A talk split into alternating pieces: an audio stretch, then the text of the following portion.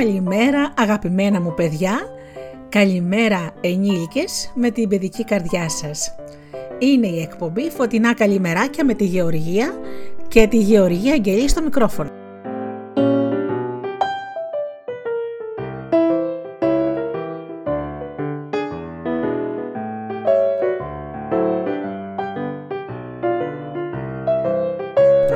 Μια χαρούμενη καλημέρα με παραμύθια, μύθους, τραγούδια, παιχνίδια και παλιά επαγγέλματα καμιά φορά. Από όλα λέμε. Λοιπόν, ξεκινάμε όπως πάντα με τραγούδι, αμέσως μετά με τα παραμύθια.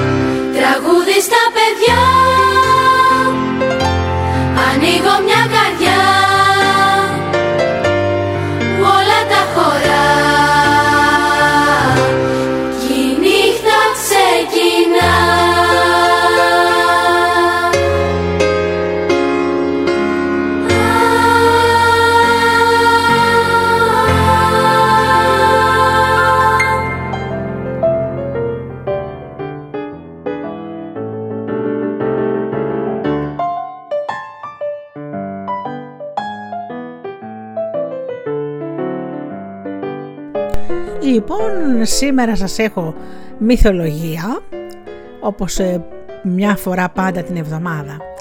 Σήμερα λοιπόν θα σας μιλήσω για διάφορες θεότητες και ξεκινάμε με τη Λίδα. Η Λίδα ήταν κόρη του βασιλιά της Ετωλίας Θέσπιου και σύζυγος του Τινδάριο, βασιλιά της Σπάρτης.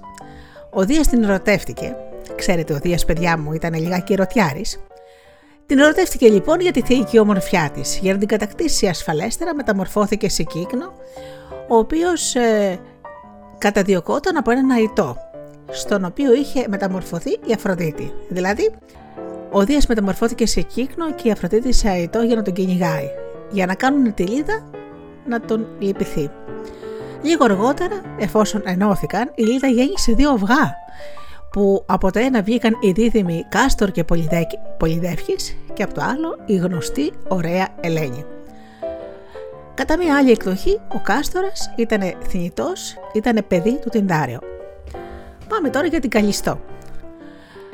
Νύμφη συνοδός της Αρτέμιδος, κόρη του βασιλιά των Αρκάδων Λικάωνα και της Νοκρίδος.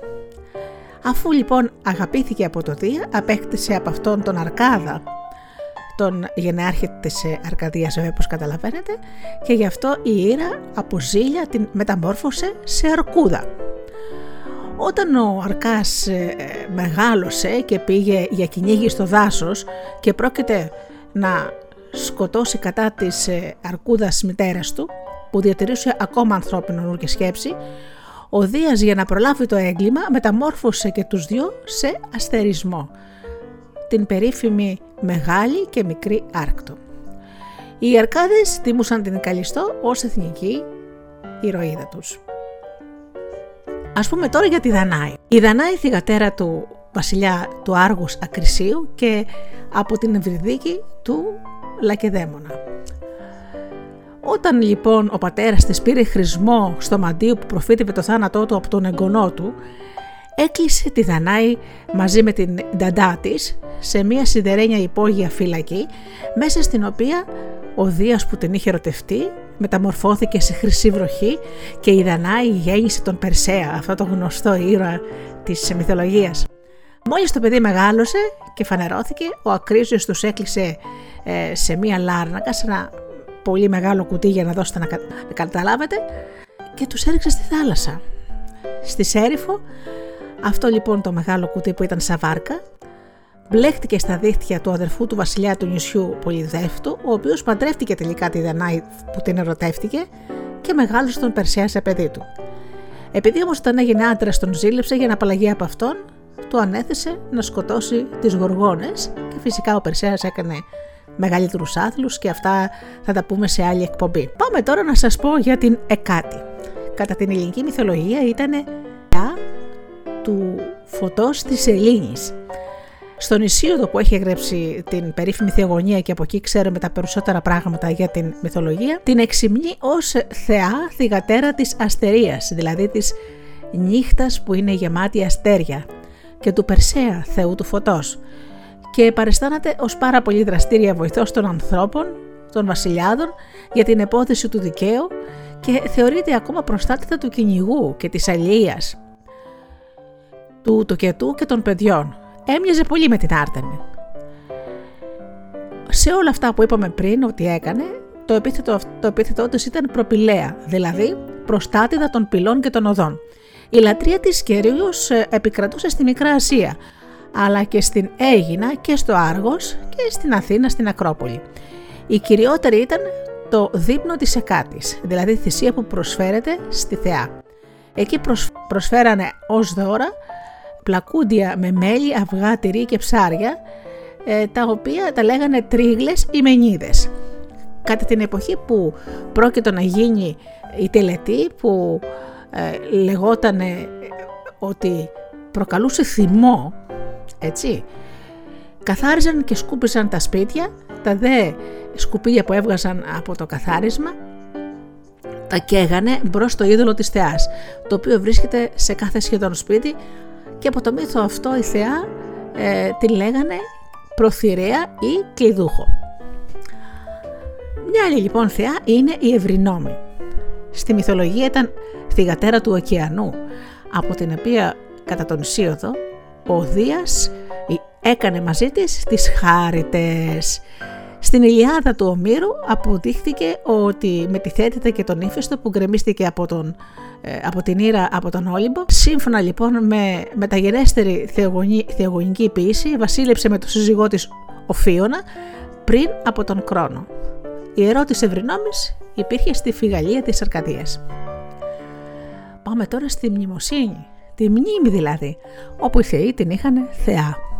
Ήταν θηγατέρα του ουρανού και της γης, μια από τις επτά θνητές που έγιναν μητέρες από το Δία και θεοποιήθηκαν και αυτές από τον Δία. Ο Δίας έμεινε μαζί της στα όρια της Πιερίας επί εννέα νύχτες και γεννήθηκαν από αυτήν οι εννέα μουσες. Η μνημοσύνη τιμάτο πάρα πολύ, ιδιαίτερος από τους ποιητές και λατρευόταν στην Αθήνα και στις θυσίες της προσέφεραν νερό, γάλα, μέλι και κρασί.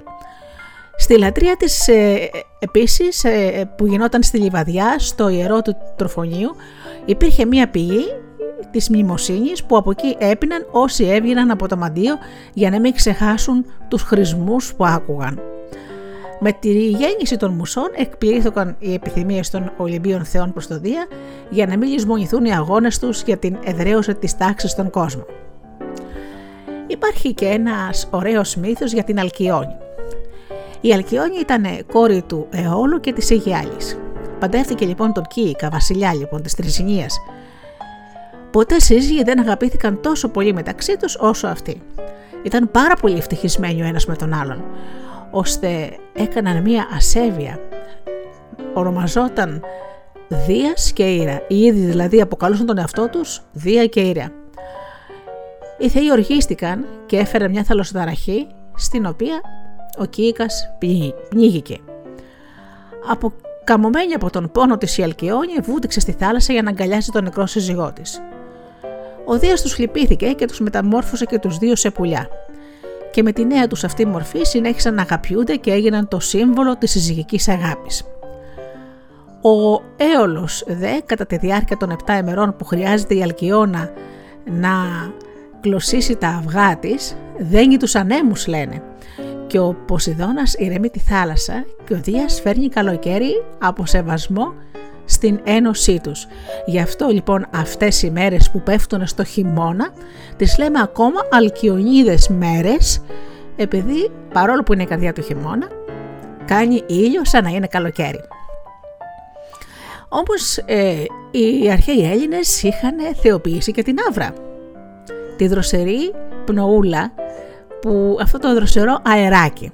Η Άβρα λοιπόν ήταν γυναίκα, κόρη του βασιλιά της Αρκαδίας Λελάντο και της νύμφης Περιβίας. Είχε πάρα πολύ γρήγορα πόδια. Έτρεχε πάρα πολύ γρήγορα και η Άρτιμη την πήρε στη συνοδεία της. Η Άβρα λοιπόν ερωτέθηκε τον Βάκχο και γέννησε από το Θεό δίδυμα που έπαθε κάτι σαν τρέλα και τα καταβρόχθησε σε μια στιγμή μανίας. Σαν το κατάλαβε, αυτοκτόνησε πέφτοντας ε, στον ποταμό Σαγκάριο, αλλά ο Δία τη λυπήθηκε και την έκανε πηχή. Υπάρχει όμως και μια άλλη εκδοχή. Ε, την κυνήγησε η Άρτεμη η οποία εξοργίστηκε που μια συντροφισά της δεν διατήρησε την παρθενία της γιατί ε, τόσο η Άρτεμις όσο και η συνοδοί της ήταν όλες παρθένες. Το βουνό στο οποίο γέννησε ονομάστηκε Δίδυμο Όρος.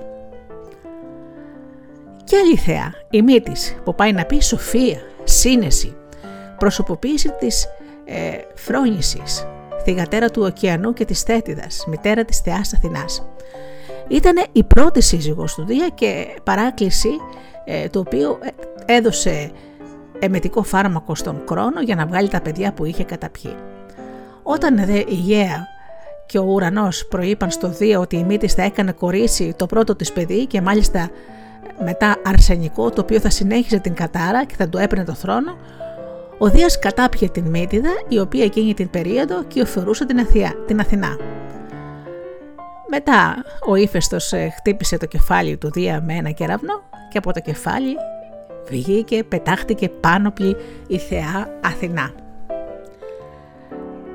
Και τελευταία άλλος ένας μύθος για την Αράχνη που ήταν κοπέλα Ήταν θυγατέρα του Ίδημονα από την Κολοφόντα, ο οποίος βέβαια ήταν βαφέας. Έβαφε ρούχα δηλαδή. Ήταν ξακουστή για την τελειότητα της τεχνικής της στην υφαντική και μια μέρα περηφανεύτηκε ότι αυτή είναι ανώτερη από την Αθηνά. Τότε η θεά μεταμορφώθηκε σε γριά και τη συμβούλεψε να είναι πιο συνετή. Η Αράχνη όμως συνέχισε να είναι αλαζονική και να περηφανεύεται ότι ξεπερνάει την Αθηνά στην υφαντική. Και κεντούσε ακόμα πιο περίτεχνα η Φαντά με τους έρωτες των θεών προσπαθώντας να τους ταπεινώσει. Τότε η Αθηνά την καταράστηκε να συνεχίσει το έργο της πάντα κρεμασμένη, μεταμορφωμένη στο έντομο που ξέρουμε, την Αράχνη. Ο μύθος συμβολίζει τον ανταγωνισμό των Αθηναίων και των Λίδων στην υφαντική βιοτεχνία. Οι Λιδοί ήταν λαός κρατικής καταγωγής και έμβλημά τους είχαν την Αράχνη. Πάμε λοιπόν τώρα να ακούσουμε τραγουδάκι.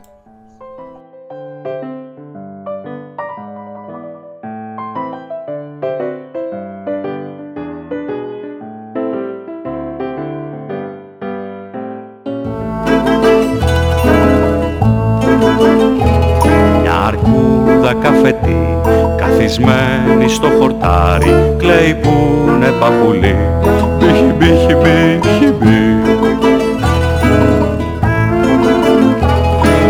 θα ήθελα να ήμουν φίνα ωραία και κομψή. Να μοιάζα με τη Θεόνη την Καμήλο Παρδαλή.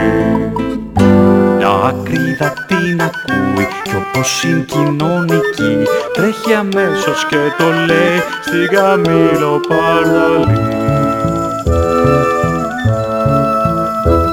Παρδαλή μου Καμήλο, σκύψε λίγο να σου πω Αχ κανείς δεν εκτιμάει ότι έχει φυσικό.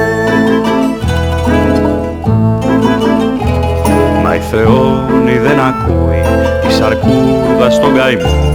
Έχει εκείνη πιο μεγάλο πρόβλημα πιο σοβαρό. Δεν μπορώ να κάνω φίλους, είμαι μόνη πάνω εδώ εσείς ζείτε στο χορτάρι και εγώ ζω στον ουρανό.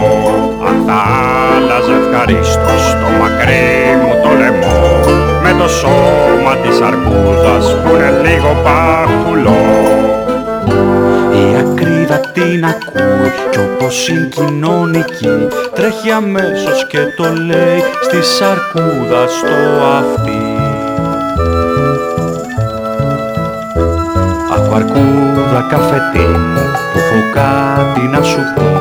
Αχ κανείς δεν εκτιμάει ότι έχει φυσικό. Παταλή μου καμιλό, σκύψε λίγο να σου πω. Αχ κανείς δεν εκτιμάει ότι έχει φυσικό. Αχ κανείς δεν εκτιμάει ότι έχει φυσικό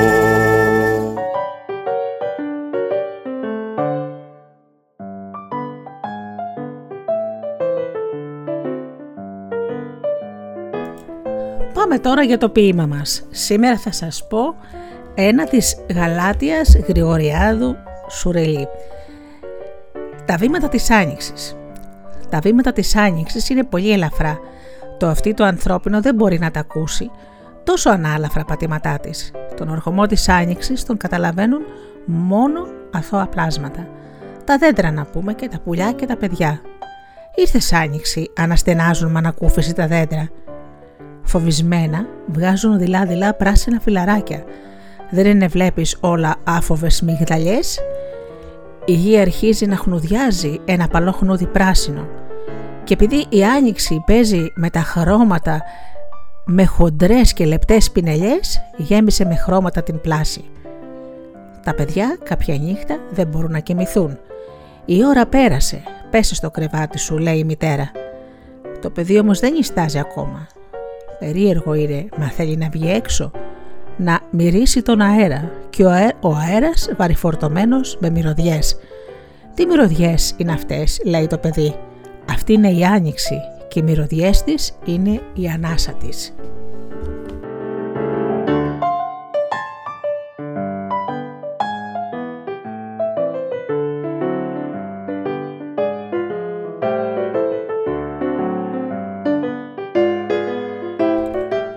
Πάμε να πούμε το παιχνίδι. Λέγεται ο Κούκος.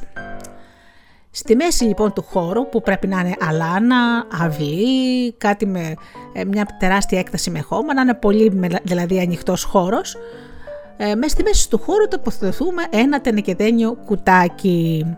Τα παλιά χρόνια λοιπόν παιδιά μου, επειδή δεν υπήρχαν παιχνίδια όπως έχετε εσείς σήμερα τα πάντα, τα κουτιά από τα γάλατα, το ευαπορέ ή οτιδήποτε άλλο τα κάνανε παιχνίδι. Έτσι λοιπόν τοποθετούσαν ένα τενεκεδένιο κουτάκι στη μέση. Μετά χαράζουν μια γραμμή σε απόσταση 10 μέτρων περίπου από το κουτάκι. Ένα παιδί κάθεται δίπλα στο κουτάκι και το φυλάει και τα υπόλοιπα παιδιά στέκονται πίσω από τη γραμμή κρατώντας στα χέρια τους πέτρες που τις λένε αμάδες σε αυτό το παιχνίδι. Κρατάνε όμως από μία πέτρα το καθένα. Ένα-ένα παιδί ρίχνει την πέτρα με σκοπό να χτυπήσει το κουτάκι. Αν δεν το χτυπήσει, πρέπει να τρέξει να μαζέψει την πέτρα, προσέχοντας να μην το πιάσει το παιδί που φυλάει το κουτάκι. Γιατί αν τα καταφέρει, μπορεί να ξαναρίξει την πέτρα. Αν κάποιο παιδί χτυπήσει το κουτάκι και γι' αυτό μετακινηθεί, ο φύλακας πρέπει να τρέξει να τοποθετήσει πάλι το κουτάκι στη θέση του. Όσο γίνεται αυτό, τα άλλα παιδιά προσπαθούν όσο πιο γρήγορα μπορούν να πιάσουν τις πέτρες τους και να επιστρέψουν πίσω στη γραμμή, πριν ο φύλακας βάλει στη θέση του το κουτάκι και τους πιάσει. Όποιος πιάνεται παίρνει τη θέση του φύλακα και αυτό στη δική του. Επίσης εκτός από κούκος, αυτό το παιχνίδι ονομάζεται και μπούκος.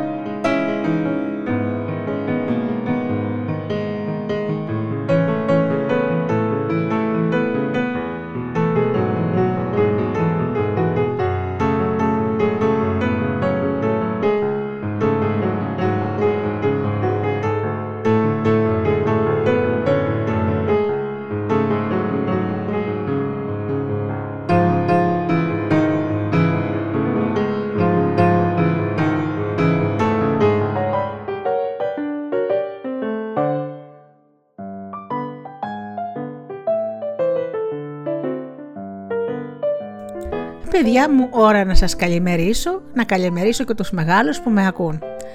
Σας ευχαριστώ πολύ που με τιμάτε με την παρουσία, στις, με την παρουσία σας εδώ στην ώρα της εκπομπής. Εύχομαι να περάσετε μια υπέροχη και χρήσιμη μέρα. Να προσπαθήσετε να κάνετε κάθε μέρα χρήσιμη, να κάνετε κάτι ωραίο. Να μαθαίνετε κάτι, να κάνετε μια καλή πράξη, να κάνετε έναν άνθρωπο να γελάσει, να, να γελάτε κι εσείς οι ίδιοι, γιατί το γέλιο είναι φάρμακο, φάρμακο για την ψυχή και την καρδιά.